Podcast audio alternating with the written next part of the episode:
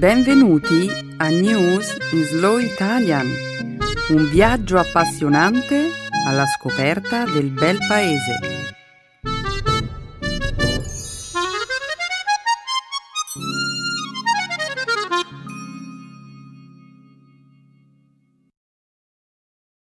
Oggi è giovedì 19 maggio 2016. Benvenuti a una nuova puntata di News in Slow Italian.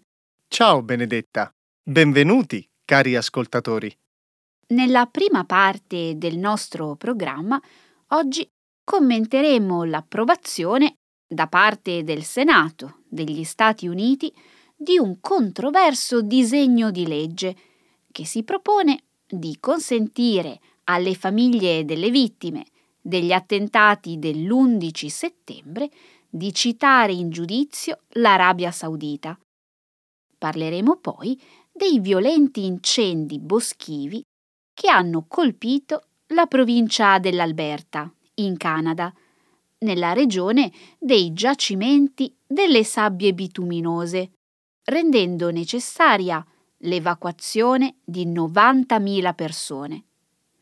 Proseguiremo poi con un rapporto pubblicato lo scorso lunedì, secondo il quale gli investimenti realizzati dai cittadini cinesi nel mercato immobiliare statunitense hanno raggiunto una cifra superiore ai 110 miliardi di dollari.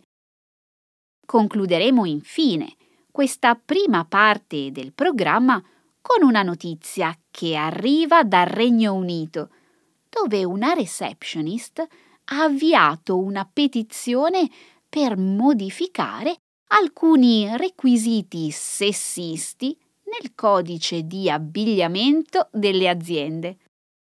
Ho letto degli articoli su questa terribile tragedia nella provincia dell'Alberta, Benedetta. Spero almeno che non ci siano state delle vittime. Purtroppo sono stati segnalati alcuni decessi e non c'è bisogno di aggiungere che i danni provocati dal fuoco sono immani. Ma ora vorrei condividere un messaggio che ci ha inviato una nostra abbonata, Elizabeth dal Canada, che ci ha scritto sono orgogliosa di poter dire che la popolazione della mia provincia e del mio paese si è stretta in uno sforzo comune per aiutare gli abitanti di Fort McMurray. Nel giro di una settimana è stata raccolta la somma di 88 milioni di dollari. Gli sfollati hanno ricevuto appoggio e accoglienza e per loro sono state trovate delle sistemazioni. Grazie del messaggio, Elizabeth. Ora continuiamo a presentare la puntata di oggi. Come sempre, la seconda parte del nostro programma sarà dedicata alla lingua e alla cultura italiana. Nel segmento grammaticale presenteremo un'introduzione al trapassato remoto. Infine, concluderemo la trasmissione con una nuova espressione idiomatica in tempi di vacche grasse, magre. Grazie, Benedetta. Io sono pronto per iniziare. Ottimo, Stefano. In alto il sipario, allora.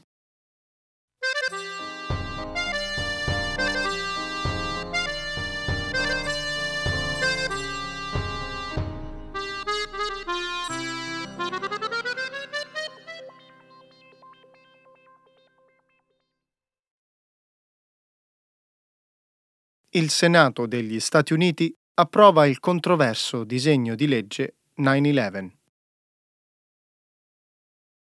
Lo scorso martedì il Senato degli Stati Uniti ha approvato una proposta legislativa che, qualora divenisse legge, consentirà alle famiglie delle vittime degli attentati dell'11 settembre di citare in giudizio il governo saudita. Il Justice Against Sponsors of Terrorism Act passerà ora alla Camera dei rappresentanti, dove con ogni probabilità verrà analogamente approvato. La nuova legge permetterebbe alle famiglie delle vittime di citare in giudizio tutti i membri del governo dell'Arabia Saudita, che si sospetta abbiano avuto un ruolo nell'ambito degli attentati contro il World Trade Center e il Pentagono, che nel 2001 provocarono la morte di circa 3.000 persone. 15 tra i 19 terroristi che dirottarono gli aerei passeggeri erano cittadini sauditi. Nel rapporto della Commissione 11 settembre, pubblicato nel 2004, non era emersa alcuna prova a supporto del fatto che il governo saudita avesse finanziato gli attentati. Secondo alcuni esperti, tuttavia, una sezione confidenziale del rapporto potrebbe effettivamente contenere degli elementi che comproverebbero il fatto che alcuni alti funzionari sauditi abbiano fornito un supporto finanziario ai dirottatori. Lo scorso anno un detenuto che si trova attualmente in custodia negli Stati Uniti, Zacharias Moussawi, ha affermato che un principe saudita all'epoca aveva contribuito a finanziare gli attentati. Benedetta, io penso che la chiave di tutto questo è la sezione confidenziale del rapporto che hai menzionato prima. Le 28 pagine che non sono mai state rese pubbliche? Sì, la diffusione delle 28 pagine relative al possibile coinvolgimento del governo saudita negli attacchi dell'11 settembre potrebbe offrire al pubblico uno strumento importante per capire quale sia la relazione del paese medio orientale con gli attentati. O l'assenza di relazione. Esatto. Inoltre, ho letto che l'Arabia Saudita ha minacciato di cancellare i propri investimenti negli Stati Uniti qualora l'amministrazione americana decidesse di consentire ai cittadini statunitensi di citare in giudizio il governo di Riyadh. E se l'Arabia Saudita vendesse davvero i titoli di Stato americani che possiede, beh, questo per l'economia statunitense comporterebbe una perdita di miliardi di dollari. La Casa Bianca, di fatto, ha esercitato intense pressioni contro il disegno di legge.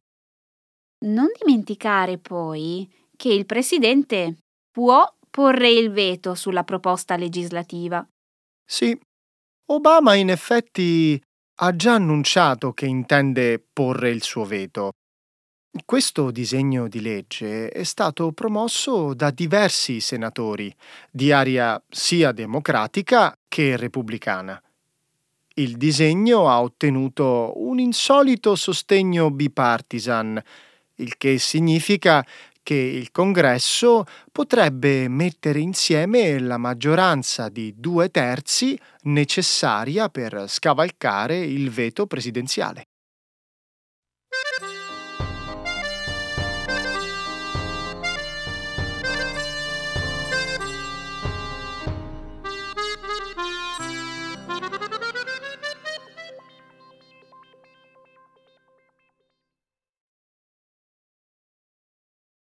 Incendi boschivi in Canada minacciano i giacimenti di sabbie bituminose.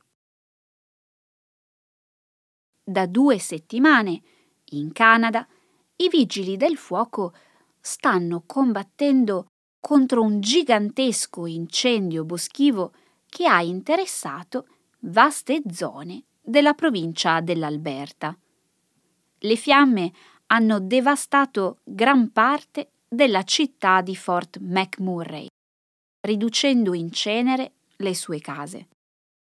Circa 90.000 residenti sono stati costretti a fuggire, mentre le strutture per l'estrazione delle sabbie bituminose hanno dovuto fermare la produzione.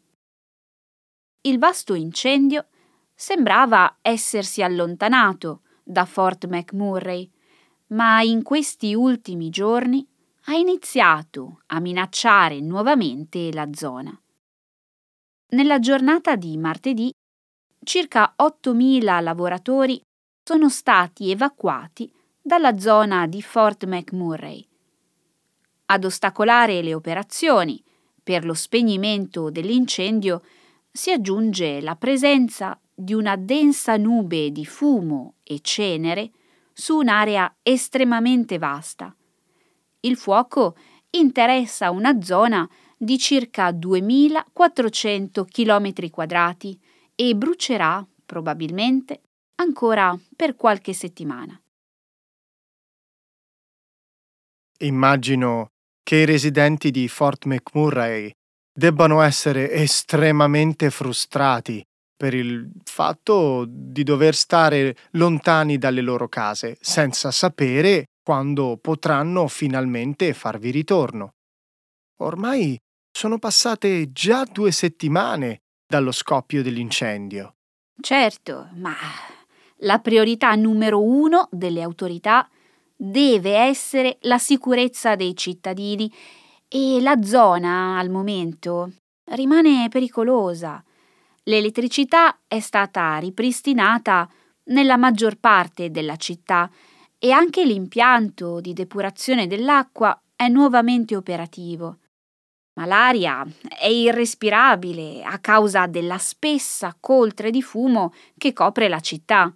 Mi auguro che gli abitanti della zona possano tornare presto a casa. Anch'io. L'altra questione è il costo economico del disastro. Quanto costerà ricostruire Fort McMurray? Non lo so, Stefano, ma quel che è certo è che l'incendio sta avendo un costo enorme sull'economia della provincia dell'Alberta. Uno studio ha calcolato che il decremento nella produzione di petrolio avrà un impatto negativo di oltre 70 milioni di dollari canadesi al giorno sul prodotto interno lordo. Beh, almeno nessuno dei giacimenti di sabbie bituminose ha preso fuoco. Non appena l'incendio si allontanerà definitivamente dalla regione, i lavoratori potranno fare ritorno agli impianti petroliferi e riavviare la produzione. Sì, ma le sabbie bituminose producono circa 2,3 milioni di barili al giorno. In totale la produzione si fermerà per almeno un mese. Fai il calcolo. La perdita economica sarà enorme.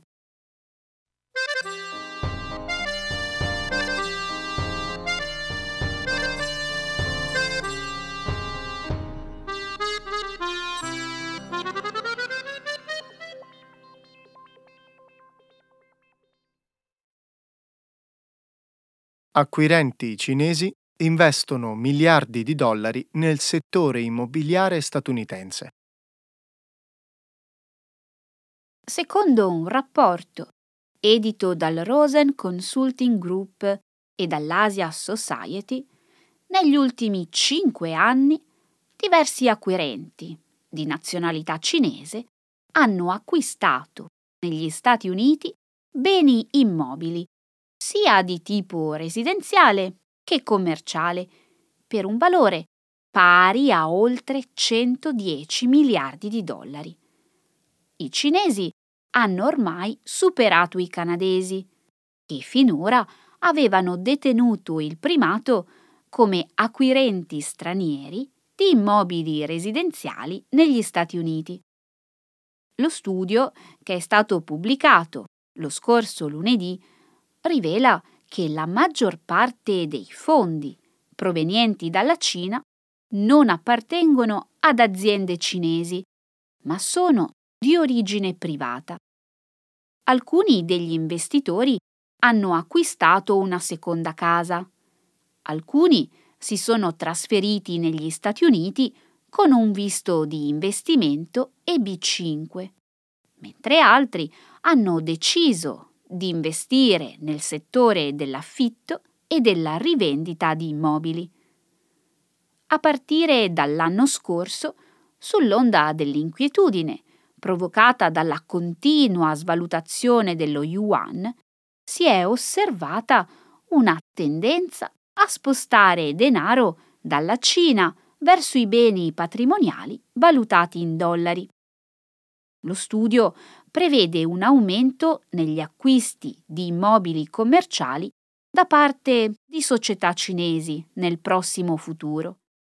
Nonostante il rallentamento dell'economia cinese e un maggior controllo governativo sui movimenti di valuta, gli investimenti verso il settore immobiliare statunitense continueranno a crescere e nella seconda metà di questo decennio le vendite raggiungeranno una cifra pari a 218 miliardi di dollari. Mm, dunque, i ricchi cinesi si rivolgono al settore immobiliare come forma di investimento o come strumento per la conservazione del proprio patrimonio. Che dicono gli americani? Immagino che alcune persone possano vedere con preoccupazione lo sviluppo di questa tendenza. Di fatto, io penso che le autorità statunitensi dovrebbero imporre dei meccanismi di controllo. A differenza di molti altri paesi, infatti, negli Stati Uniti eh, ci sono ben poche restrizioni riguardo ai contratti di compravendita firmati da acquirenti stranieri. Beh, ci sono le imposte sui beni immobili. Se un cittadino cinese acquista una proprietà negli Stati Uniti, poi è tenuto a pagare un'imposta fondiaria annuale. Le tasse immobiliari sono essenziali per l'economia delle città e delle contee. Ma Stefano, mi sembra di capire hmm, che tu non vedi questa tendenza come un contributo positivo alle economie locali. Ma può darsi che lo sia, ma c'è comunque un lato negativo la domanda proveniente dalla Cina sta facendo lievitare i prezzi degli immobili. Una dinamica simile si è verificata anche in altri paesi. L'interesse degli investitori cinesi per gli immobili residenziali complicherà le cose per i giovani. Per loro comprare casa diventerà sempre più difficile. Insomma, non è forse vero che i nostri governi dovrebbero agevolare i cittadini comuni nell'acquisto di una casa? Imponendo ai cittadini cinesi delle barriere per l'acquisto di beni immobili negli Stati Uniti? Sì. In realtà si potrebbe sostenere che gli investimenti cinesi nel settore immobiliare americano hanno semplificato il meccanismo di acquisto degli immobili. Davvero? E come? L'interesse manifestato da molti cittadini cinesi per i beni patrimoniali esteri ha aiutato il mercato immobiliare statunitense a rimettersi in piedi dopo la crisi economica del 2008. E poi la Cina è molto più di un semplice acquirente, è un costruttore. Negli ultimi sei anni, infatti, gli investimenti cinesi nel settore immobiliare hanno creato oltre 200.000 posti di lavoro a tempo pieno.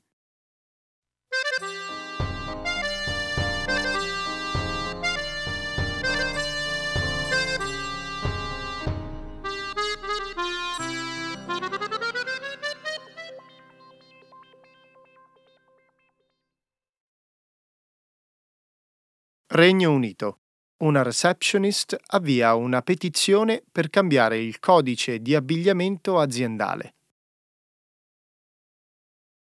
Una donna britannica ha raccolto oltre 120.000 firme nel corso di una petizione, chiedendo al suo paese di rivedere i codici di abbigliamento ai quali uomini e donne devono attenersi sul luogo di lavoro.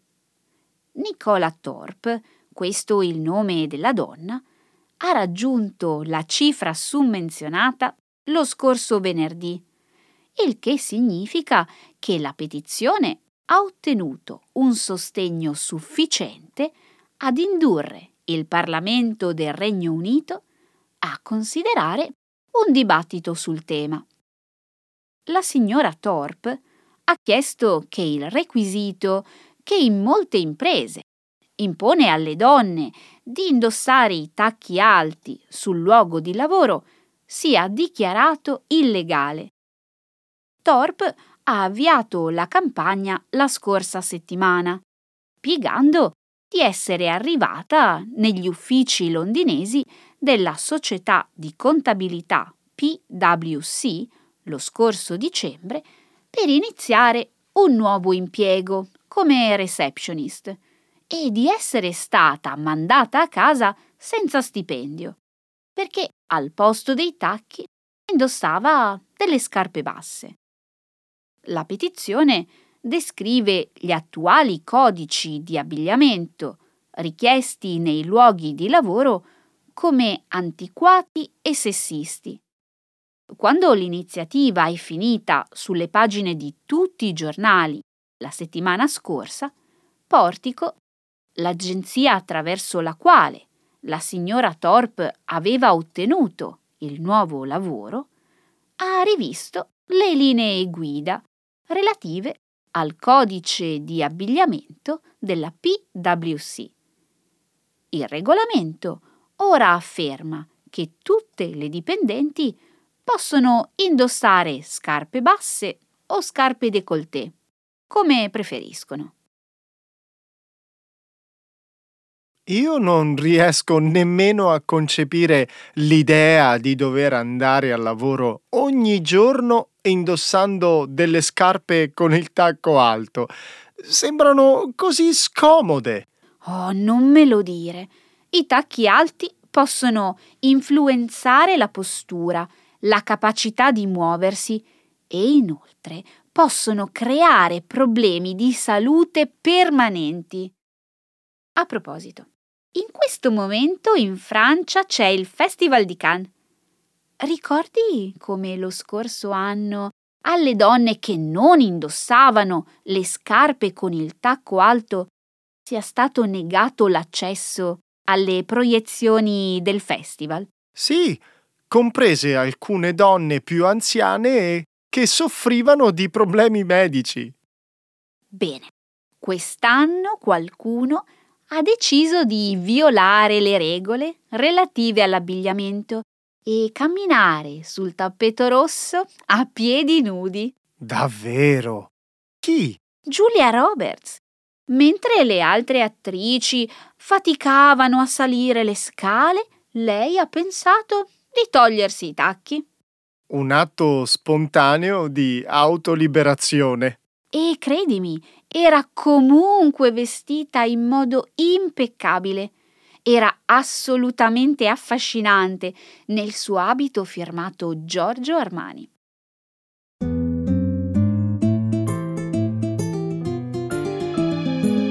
Adesso la grammatica.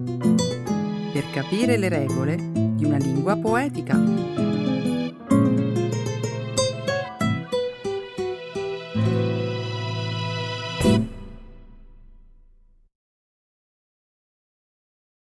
tra passato remoto. Ho appena pensato a un argomento molto gustoso da affrontare. I confetti. Ne abbiamo già parlato? Non me lo ricordo. Prima di iniziare, però, vorrei chiederti se vuoi parlare dei confetti anglosassoni oppure di quelli italiani. Perché? Esiste una differenza tra i due? ovviamente sono diversi. Per gli italiani i confetti sono piccoli dolcetti formati da una mandorla ricoperta di zucchero. E questo lo so già. Per gli anglosassoni, invece, i confetti sono leggerissimi e coloratissimi pezzettini di carta colorata, usati solitamente durante eventi celebrativi. Ti riferisci per caso ai nostri coriandoli di carnevale? Esatto. Allora, se gli inglesi per confetti intendono i coriandoli, eh, come chiameranno i nostri confetti alla mandorla? Almond candy o forse semplicemente candy? Oh, non credo abbia molta importanza, Stefano. I confetti, come li conosciamo noi, sono una tradizione tutta italiana. Gli inglesi infatti non li usano. Ho capito. Ci troviamo dunque di fronte a una parola italiana che in inglese ha un altro significato. Giusto.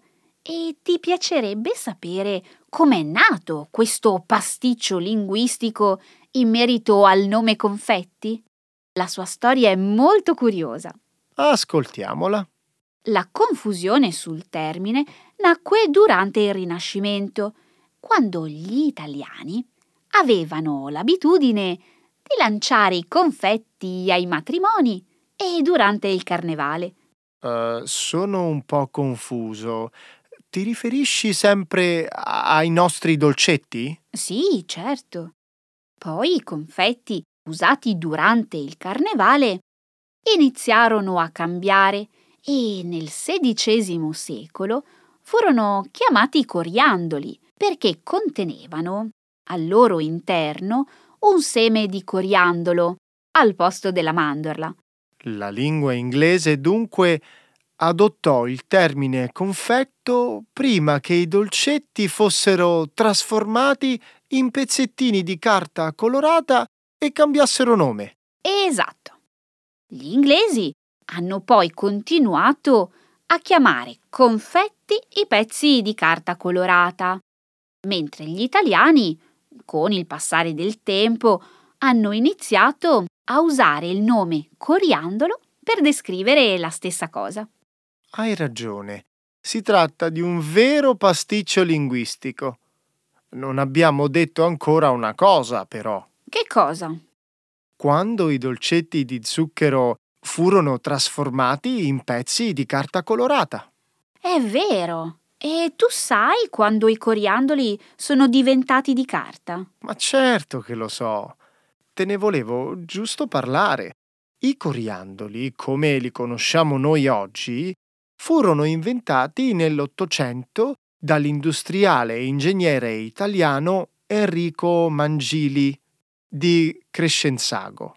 Mm, mi pare che tu abbia ragione. Se ricordo bene, l'industriale milanese ebbe l'idea di utilizzare come coriandoli i cerchi di carta di risulta ricavati da fogli traforati, usati come lettiera per l'allevamento dei bachi da seta. Davvero ingegnoso. Da qualche parte ho letto che c'è anche un altro ingegnere italiano che ha rivendicato la paternità dell'invenzione dei coriandoli. Non conosco questa storia. Neanch'io ne so molto. Speravo che ne sapessi più di me. Beh, allora ci tocca proprio andare a studiare quest'ultima parte della storia. Ecco le espressioni, un saggio di una cultura che ride e sa far vivere forti emozioni.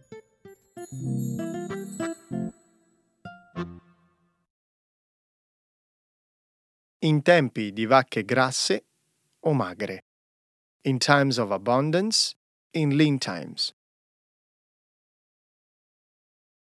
Quali sono i tuoi rimedi per combattere la tristezza e il malumore?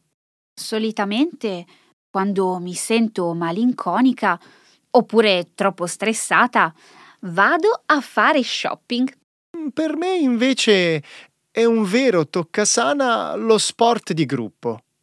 Faccio una partita di calcetto con gli amici e il malumore se ne va via in un attimo. Beh, se mai il calcio non funzionasse e fossi in tempi di vacche grasse, puoi sempre provare con la shopping terapia. Ti assicuro che funziona. Scordatelo. Preferisco conservare i soldi piuttosto che spenderli. Risparmi il denaro perché hai il braccino corto oppure perché sei una persona attenta alle tue finanze? Penso di essere risparmiatore per natura, come d'altronde credo che lo siano per tradizione moltissimi nostri connazionali. Sei d'accordo con me? E vuoi sapere se gli italiani sono persone oculate? Sì. Non credi anche tu che siamo un popolo che sa godersi i piaceri della vita, ma allo stesso modo, in tempi di vacche magre, sa perfino essere parsimonioso. Ho letto un articolo su quest'argomento, giusto qualche settimana fa. Diceva qualcosa di interessante? Sì, che per gli italiani il tempo delle vacche grasse è finito. Dopo anni di grande sviluppo economico, a causa della crisi, molta gente si è riscoperta risparmiatrice. Dunque, come ti dicevo io, gli italiani sanno divertirsi, ma all'occorrenza sono anche gente parsimoniosa. Hai proprio ragione. Sempre secondo l'articolo, sembra che in questi anni molta gente abbia iniziato a tagliare le spese mensili riuscendo a risparmiare in media poco più di 600 euro. Solo 600 euro. Non è certo una grande cifra in termini assoluti, ma immagino che per una famiglia media non sia nemmeno una somma irrilevante. E sai cos'è la cosa più interessante? Scoprire come in tempi di vacche magre gli italiani abbiano ridotto i costi giornalieri. Ti riferisci alle scelte di risparmio? Sì. Molte famiglie hanno scelto di risparmiare riducendo i costi delle assicurazioni, di auto e moto, delle spese mediche, dei consumi di luce, gas e telefono. E come ci sono riusciti? Hanno rinunciato a qualcuna di queste cose? No, semplicemente hanno preferito polizze più economiche. Talvolta hanno rinunciato ai medici a pagamento, hanno cambiato fornitore di energia elettrica e di gas o hanno scelto un gestore telefonico più vantaggioso. Gli italiani dunque riescono a risparmiare andando alla ricerca di soluzioni più economiche. Esatto. In tempi di vacche magre gli italiani si servono dai distributori di benzina con i prezzi più competitivi o fanno la spesa in supermercati che offrono sconti, promozioni e prodotti a costi più contenuti. Ho capito. Nessuna rinuncia dunque. Beh, qualche sacrificio si fa sempre. Gli italiani, per risparmiare, rinunciano a mangiare fuori casa, ai viaggi, agli spettacoli a pagamento e purtroppo a volte anche alla shopping terapia.